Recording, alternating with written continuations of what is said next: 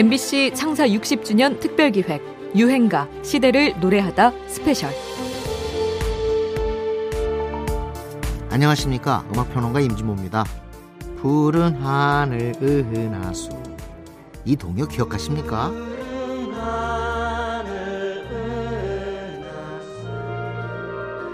1924년 아동문학가이자 동요 작곡가였던 윤극영이 방정환의 잡지 어린이에 발표했던 동요지요. 반달.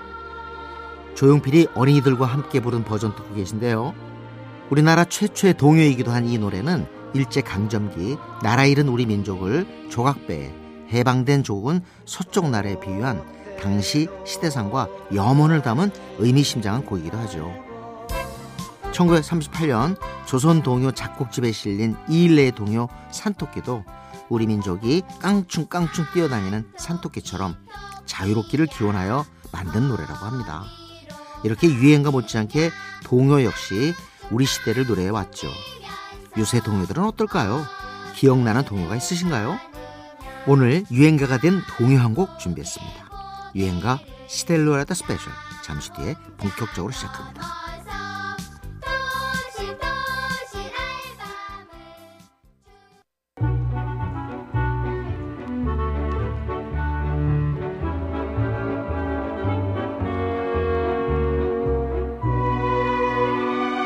여러분께서는 지금 유행가 시대를 노래하다 special 방송을 듣고 계십니다.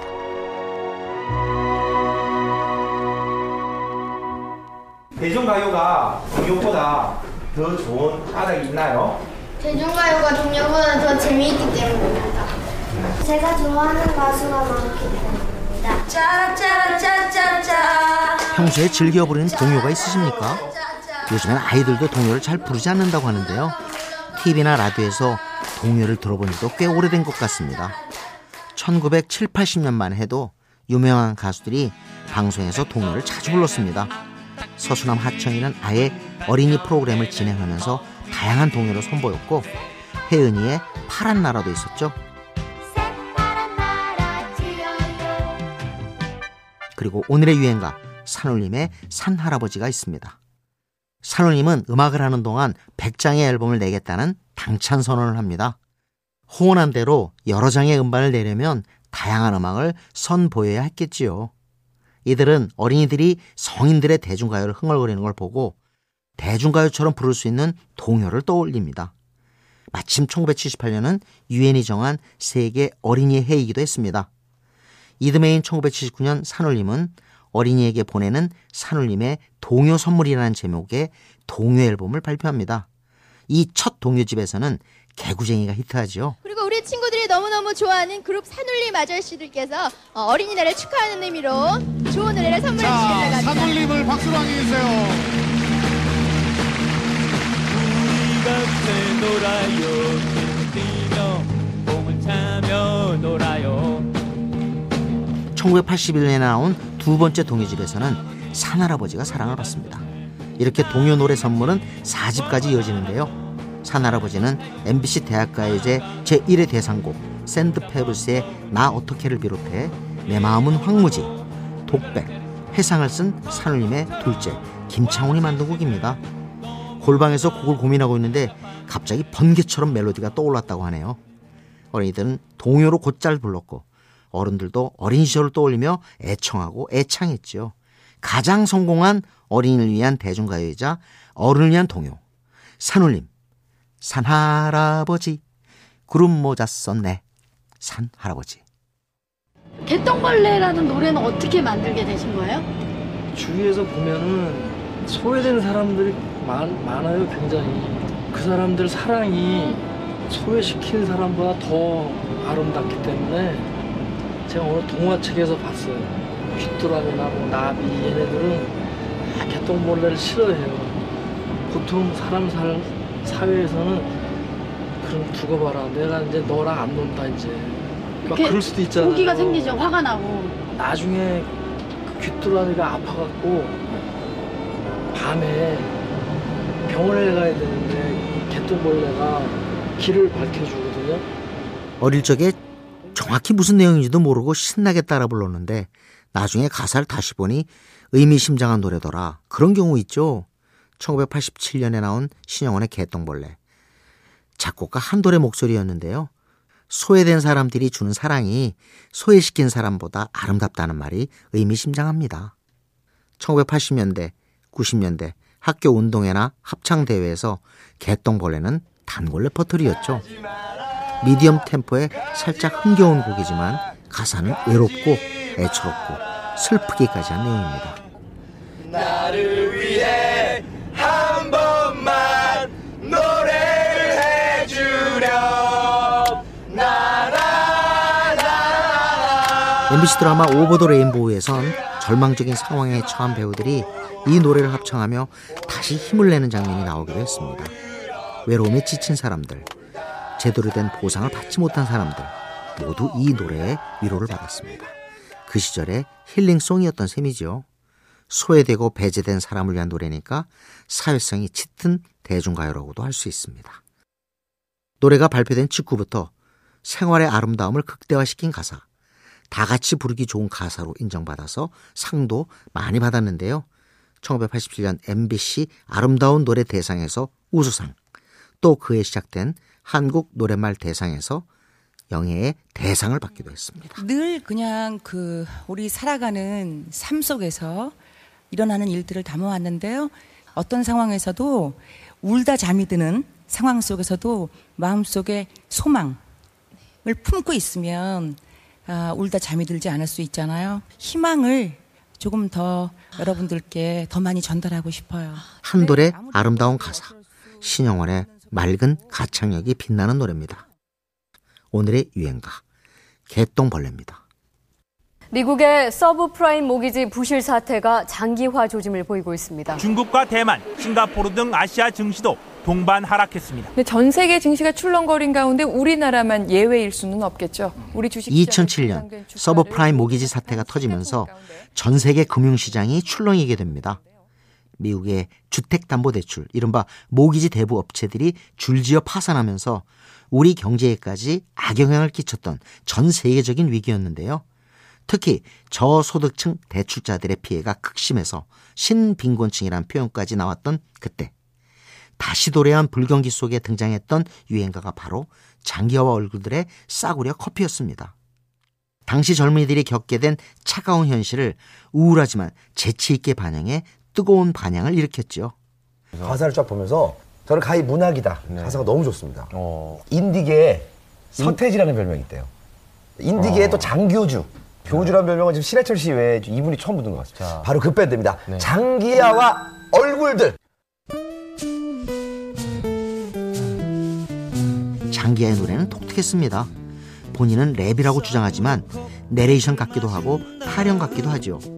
산울림의 김창완, 송골매의 배철수가 노래하는 방식이기도 합니다. 이는 우리말의 배열과 억양 등을 연구해 얻어낸 결과인데요. 특유의 변칙적인 재미에 순 우리말을 사용하고 있다는 점도 환영받았죠. 궁핍한 자취생의 모습을 생생하게 묘사한 점도 화제였는데요.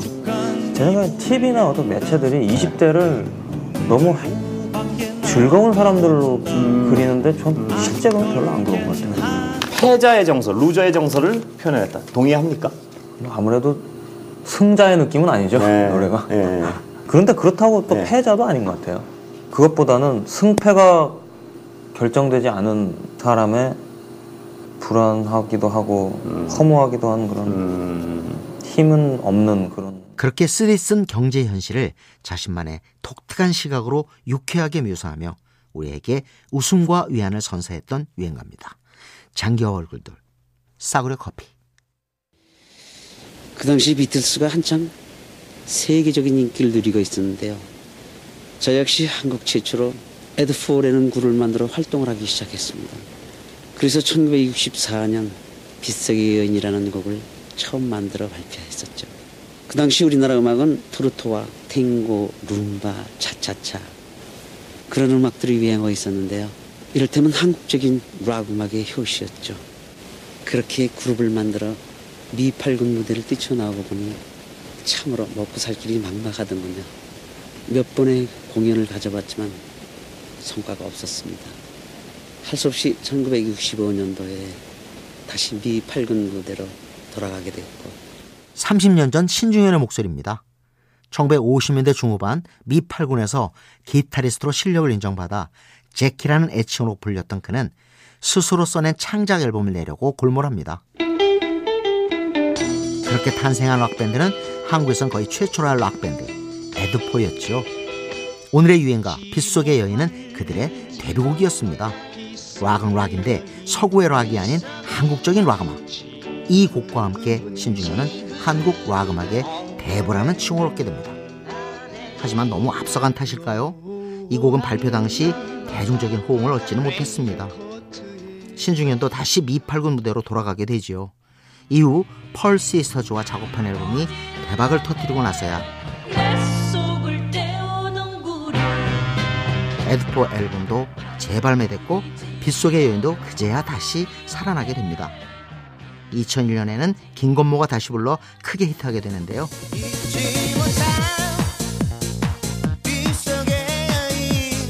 김건모의 신곡으로 생각했던 사람들 중에는 이 곡이 당시보다 무려 37년 전에 나왔던 곡이라는데 깜짝 놀라기도 했습니다.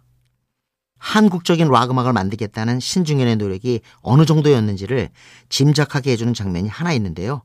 음악 평론가 이백천의 목소리입니다. 그때 보던 신중현 씨 입장은 함부로 얘기 못 붙이겠어요. 어떻게 의연하다 그럴까? 화난 사람 같기도 하고 자기 몰입이 돼가지고. 어, 네. 그리고 하나 이제 그 안에 소문이 도는 거는 그 창고가 있었어요. 악기 창고라는 게뭐그 간단한 창고가 아니고 철문으로 한 대개가 드문드문 네. 한 3m 거리로 있는 큰 건물인데 아침에 9시에 나와서 수희한테 얘기해가지고 나 여기 들어갈 테니까 바깥에서 쇠문을 잠그셔. 안에서 소리가 나더라도 그건 양해를 해주셔. 음. 누가 열어달라고 해도 음. 9시까지, 3시까지는 여지 마셔. 연습. 연습하는데 깜깜한 데서 공기나 통했을지 네. 몰라요. 그 과정에 이미 그 신중현의 신화는 싹트고 있었고. 그 지독한 노력으로 빚어낸 한국 락의 시작을 알린 기념비적인 유행가입니다. 에드포, 빗속의 여인.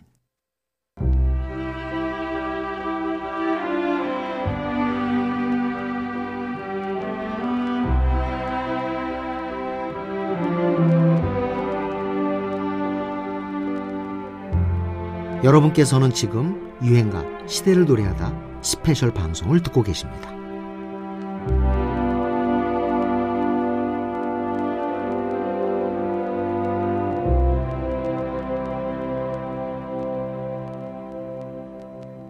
진짜 가을 너무 짧았던 것 같아요. 옛날엔 가을 참 길었었는데 하는 생각 들어서 지난 가을 아쉬워하는 마음으로 코스모스 피어있는 길 함께 하겠습니다.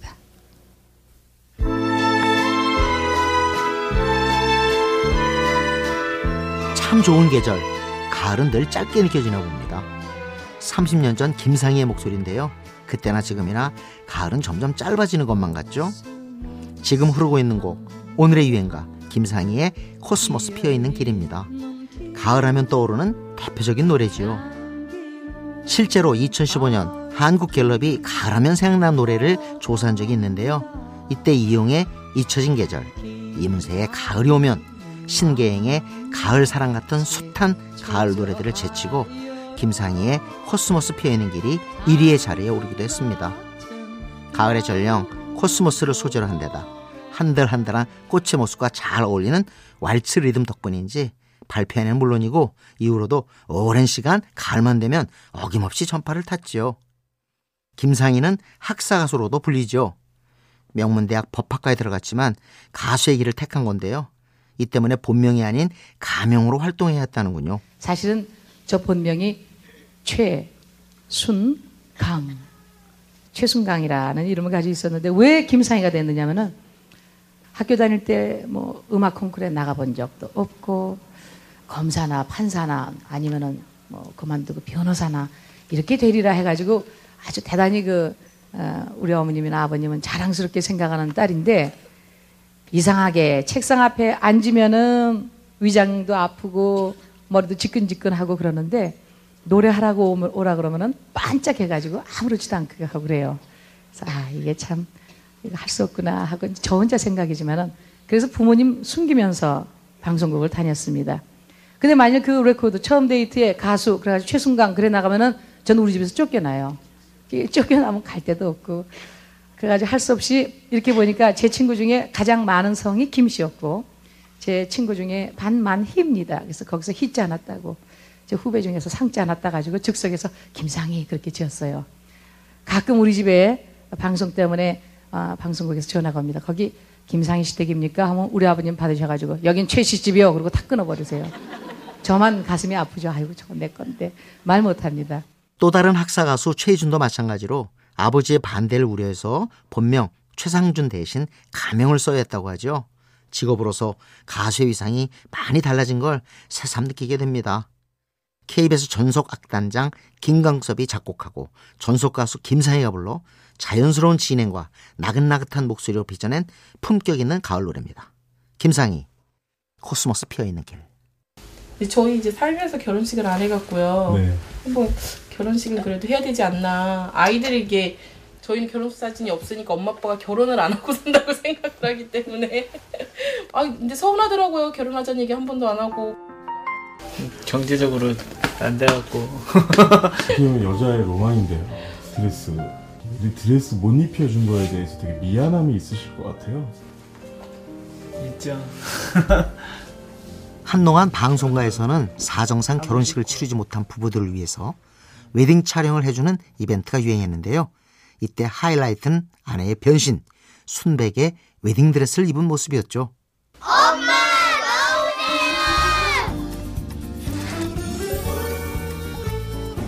말로 설명이 안 되고요. 어쨌든 그냥 어, 고맙고 신랑한테 고맙고 이런 걸 먼저 해주고 했어야 되는데 좀 늦은 거에 대해서 좀 많이 미안해. 그렇게 결혼식의 상징이 된 웨딩드레스. 이 문화는 로마 제국 때부터 전해져 내려온다고 하는데요. 흰색 원단은 값이 비싸고 다루기가 까다로워서 결혼식 같이 의미 있는 날에만 입을 수 있었다고 하죠. 사실 1960년대만 해도 우리 결혼식은 대부분 전통 혼례로 치러졌습니다. 90% 이상이 얼굴에 연지, 혼지 찍고 한복 차림으로 결혼했죠.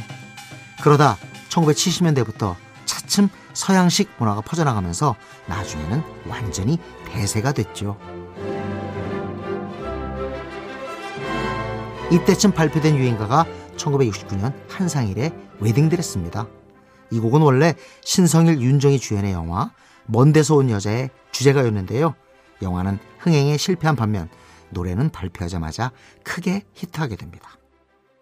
당시 익숙했던 트로트풍에서 벗어나 서구식 곡조를 따르고 있어서 소위 품격 있는 가요로 사람들의 환영을 받았습니다. 작곡가 정풍송의 작품인데요. 그는 서양에서도 불릴 우리 가요를 쓰겠다는 야망으로 곡을 썼다고 합니다. 외국 곡을 번안한 노래라는 오해도 있었을 만큼 고급스러운 곡조를 자랑하지요. 서구식 결혼 문화가 정착되었음을 알려주는 유행가입니다. 한상일. 당신의 웨딩 드레스는 정말 아름다웠소. 웨딩 드레스. 여기 어때? 여기 저 커피 맛 좋아. 좋아. 내가 이런 괜찮은 카페 한 20군데를 알고 있거든. 답답하면 언제든지 연락해. 내가 무료 봉사해줄게. 고마워. 기분은 좀 나아진 거야? 어, 노래 시작하려나 보다. 지금부터 다른 거 아무것도 생각하지 말고 저 음악을 즐겨봐. 그럼 정말 행복해질 거야. 1980년대 초반 경제가 비교적 안정되면서 도시의 다운타운가에는 카페가 늘어나기 시작합니다. 이 시절 카페는 낮에 커피와 음료를 팔다가 저녁에는 주점으로 바뀌어서 직장인들과 학생들의 아늑한 아지트로 자리 잡기 시작하지요. 카페를 찾는 또 다른 이유는 앞에서도 들으신 것처럼 분위기를 잡고 음악을 들을 수 있어서였는데요. 이 시절 카페의 주인들은 각종 카세트와 CD 음반을 구비해뒀고 유선 방송과 계약을 맺어 음악을 틀기도 했습니다. 카페에서 제공하는 음악은 텔레비전에서 듣는 음악과는 사뭇 다른 감상용 음악이었죠. 음반사들도 이런 카페 음악 붐을 겨냥해 경음악 위주의 무드를 강조하는 음반을 경쟁적으로 출시했습니다.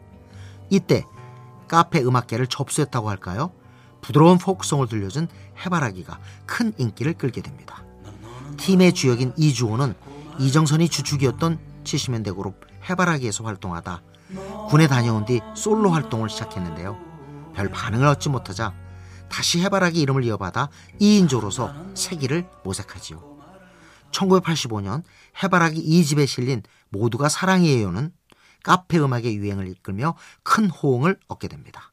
아름다운 가사와 서정적인 통기타의 울림이 카페에서 휴식을 찾는 이들에게 딱 맞는 음악이었습니다. 노래를 아주 잘하는 것보다는 조금은 빈 듯하면서도 좀 이렇게 좀 쉽게 쉽게 다가설 수 있는 그런 것들을 좀 공부 좀 했으면 좋겠어요. 이미 다 마스터 하신 얘기를 다지시려고 그러시네. 어, 원래 그렇죠.